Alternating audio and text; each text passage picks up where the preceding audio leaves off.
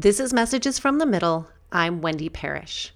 This is episode number 43 Tick, Tick, Boom. What you need to know about your nervous system. Have you noticed that people don't usually share their struggles until they're over? It's not until they've defeated their dragon and marched victoriously home that they share their story. Well, I'm not one of those people. My name is Wendy Parrish, and I am in the middle of my story. From the middle, I've learned a few things, and I would like to bring you into my story. This is the good, the struggle, the light, the dark, and the lessons learned. This is Messages from the Middle.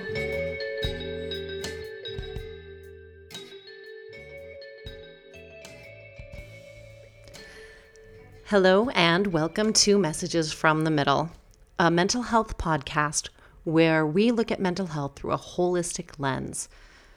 We combine mental health, emotional, spiritual, and physical health and show how they all work together to help you create the best version of you.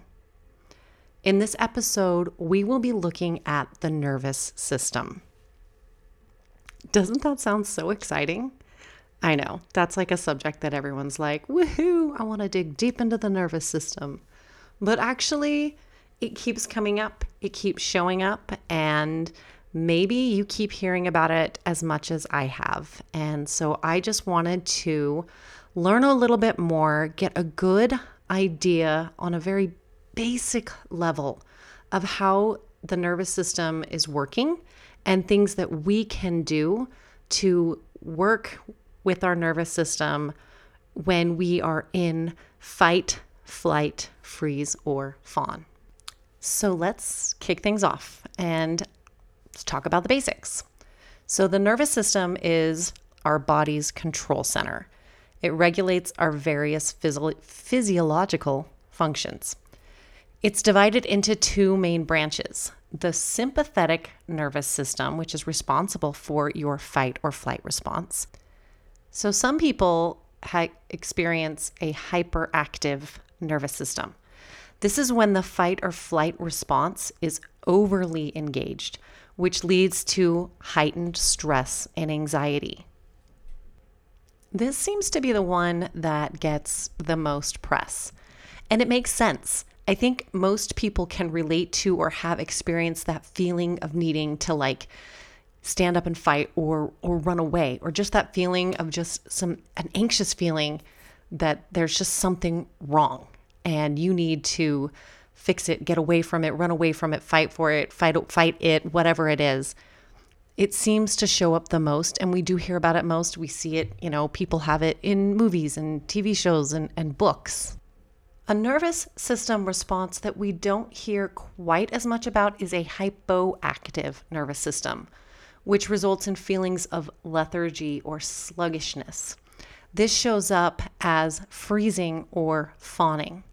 And I'll define freeze and fawn a little bit more in detail later in the podcast. So, why might your nervous system be in overdrive or seem sluggish? There's various factors that contribute to this stressful life events, trauma, chronic illnesses, and even genetics will play a role in this. If you have experienced a violent traumatic event, or there have been violent traumatic events in your life, the fight or flight response may be very prevalent in you. It may show up very easily without very much prov- provocation. A fawning or freezing response may show up because of lack of stimulation.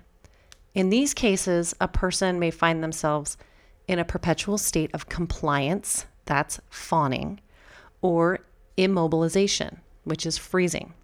This understimulation results from various factors, which include chronic neglect, social isolation, or prolonged exposure to low intensity stressors.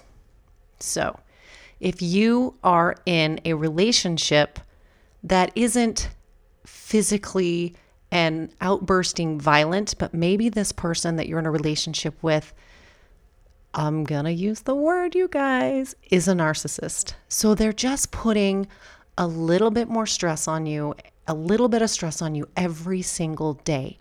And it creeps up on you so slowly that you start to realize that you are fawning.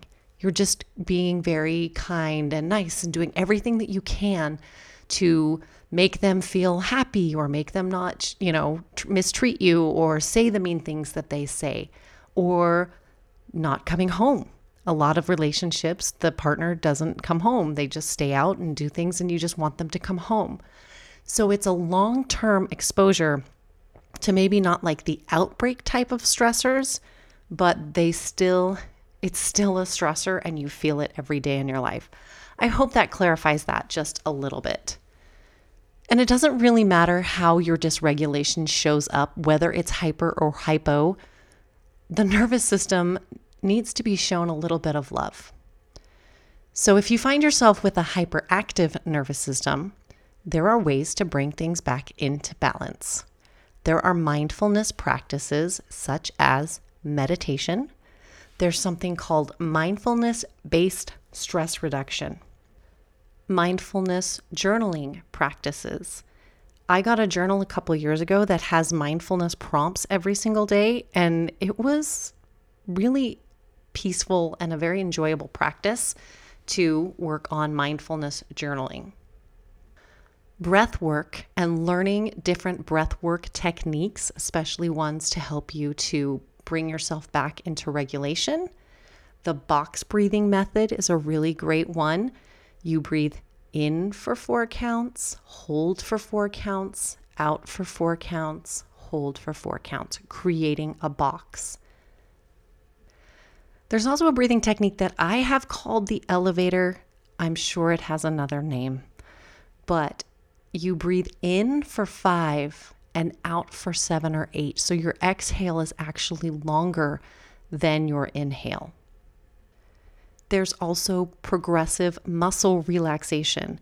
Those can be done through a guided meditation that takes you through your body and helps you to relax each muscle group, starting from your feet and working up to your head.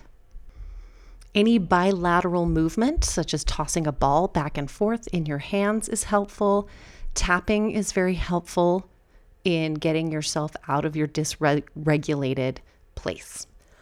On the flip side, if you find yourself as a person with a hypoactive nervous system, incorporate activities to stimulate the senses. For example, movement and exercise. Engage in gentle exercise like yoga, Tai Chi, Pilates, or walking. These activities not only activate the body, but also promote mindfulness, which helps connect, reconnect the bodily sensations sensory stimulation. Explore activities that engage the senses, such as listening to soothing music, enjoying aromatherapy, or incorporating different textures into your environment. These sensory experiences can help awaken a dormant nervous system. And mindfulness practices. Incorporate mindfulness meditation to bring attention to the present moment. Mindful breathing exercises and body scans can be particularly effective in reestablishing a connection with your bodily sensations and promoting a sense of calm. Then there's your social connection. Foster positive social interactions and connection. Engage in supportive relationships, which can provide a sense of safety and help alleviate feelings of isolation that often accompany an understimulated nervous system. Try gradual exposure. Introduce new and positive stimuli gradually, whether it's trying new activities, exploring new environments, or meeting new people. Take small steps that can prevent something from being overwhelming. But also, each of these gradual steps, make sure they're just a little bit uncomfortable because there's no growth in comfort your nutrition and hydration. A balanced diet with nutrients that support the nervous system are great, and hydration, which is always crucial for overwhelm for overall well-being. And establish a good routine. Create structure daily to a routine that can provide a sense of predictability and offer gentle rhythms that the nervous system can adapt to over time.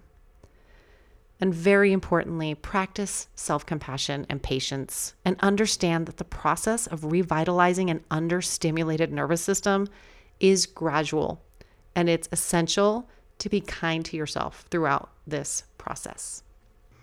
Okay, so I said that I would talk a little bit more about what fawning is and what freezing is. I feel like we're pretty aware of fight or flight. However, I want to throw in here just a little personal. I was speaking with one of my life coaches that I've worked with in the past, and I was telling her about something that had happened, an experience I'd had like the night before, and what my reaction was, and was just talking about it. And she's like, you know, I'm concerned about this and that, but she's like, but I'm what I really want to talk about is how you are doing both fight and flight at the same time.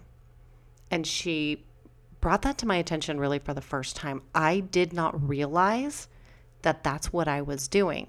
When things would get, when I would be dysregulated, when circumstances around me brought that out in me, I would do some form of yell, scream, insult, and then run away. And it had not occurred to me that I was in a trauma response, that I was using my nervous system was dysregulated and I was in a trauma response.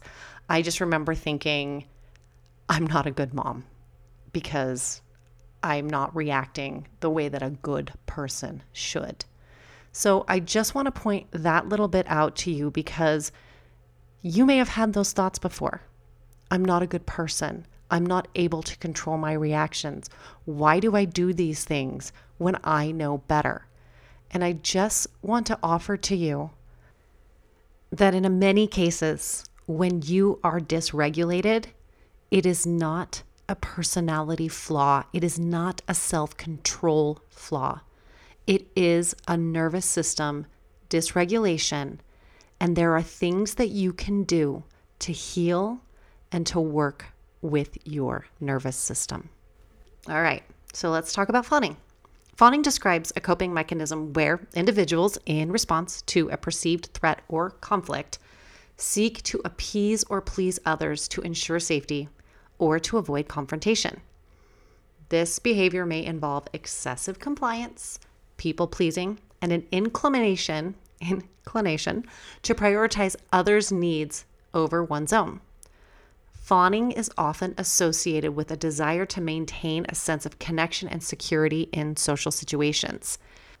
If you are a compulsive people pleaser, if you are always putting other people's needs ahead of your own, if you do not share your thoughts and your feelings when they need to be expressed to somebody else for fear of upsetting them, you are more than likely in a fawning state of nervous system dysregulation. And then we have freezing. Freezing is, again, when a person experiences perceived threat or danger, they freeze in response. It's characterized by a state of immobility or that deer in the headlights reaction. So instead of fighting or fleeing, the person will become temporarily paralyzed, both physically and mentally, as it's a response to that overwhelming stress. During a freeze response, the body may undergo physiological changes. So the heart rate may go up, and you may have muscle tension, and you're preparing for potential action, but the individual, the person remains immobile as a result of feeling overwhelmed or unable to determine a clear course of action. This response is thought to be an evolutionary survival mechanism. It allows a person to assess the situation and avoid detection by a predator. In psychological terms, freezing is associated with feelings of powerlessness, shock, or disassociation. And it's important to note that the freeze response is natural and adaptive. It's an, a natural and adaptive response to acute stress. But when it becomes persistent or chronic, it has implications for your mental health and well being. So, fawning and freezing can both happen as a result of violent trauma, chronic stress, things like that. It doesn't always have to be just like a very slow burn, it can be a reaction to something big that happened. To me, freeze feels like the line from Frozen conceal, don't feel. And fawning just shows up as really extreme people pleasing as a way to avoid any confrontation or any extra stress in your life. They're both very avoidant. If I can just make everything better, happy, shiny, magical, then no more bad things can happen to me. And if I can make myself invisible, if no one notices me, if I don't exist, then more bad things can't happen. And there's one last thing that I wanted to talk about in relation to working with your nervous system. I want to touch on the polyvagal theory. This was developed by Dr. Stephen Porges. I hope I said that right. And the theory emphasizes the role of the vagus nerve, which is this big giant nerve. Look it up. I could explain it to you and where it runs, but you know, Google it if you really want to see where this nerve is. But it runs through the whole body, this vagus nerve, and it regulates our social engagement and our stress responses. So, understanding the polyvagal theory can provide profound insights into your nervous system and its function. So, by integrating the polyvagal theory into your healing journey, it can help you have better insight and understanding and better techniques of managing your nervous system. I am being very vague on the polyvagal theory today because I feel like it warrants a podcast of its own. But if you are right now interested and need to know, then, you know, do a Google search, look it up. I'm sure there's some TED Talks, lots of different things that talk about the polyvagal theory. But I just want to mention that here so that you're aware that there is this polyvagal theory system that has been used effectively to heal and help manage a dysregulated nervous system.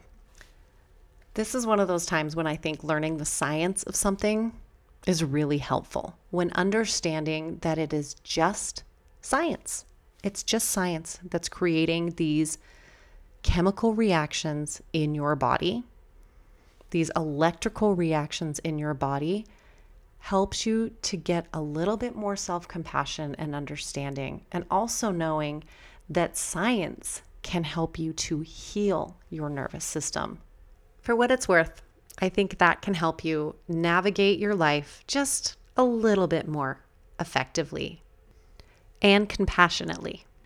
Take some of these insights, apply them in your life, pick one, pick two. Start with awareness, start with consciousness, and see where it takes you. Thank you so much for joining me today on Messages from the Middle.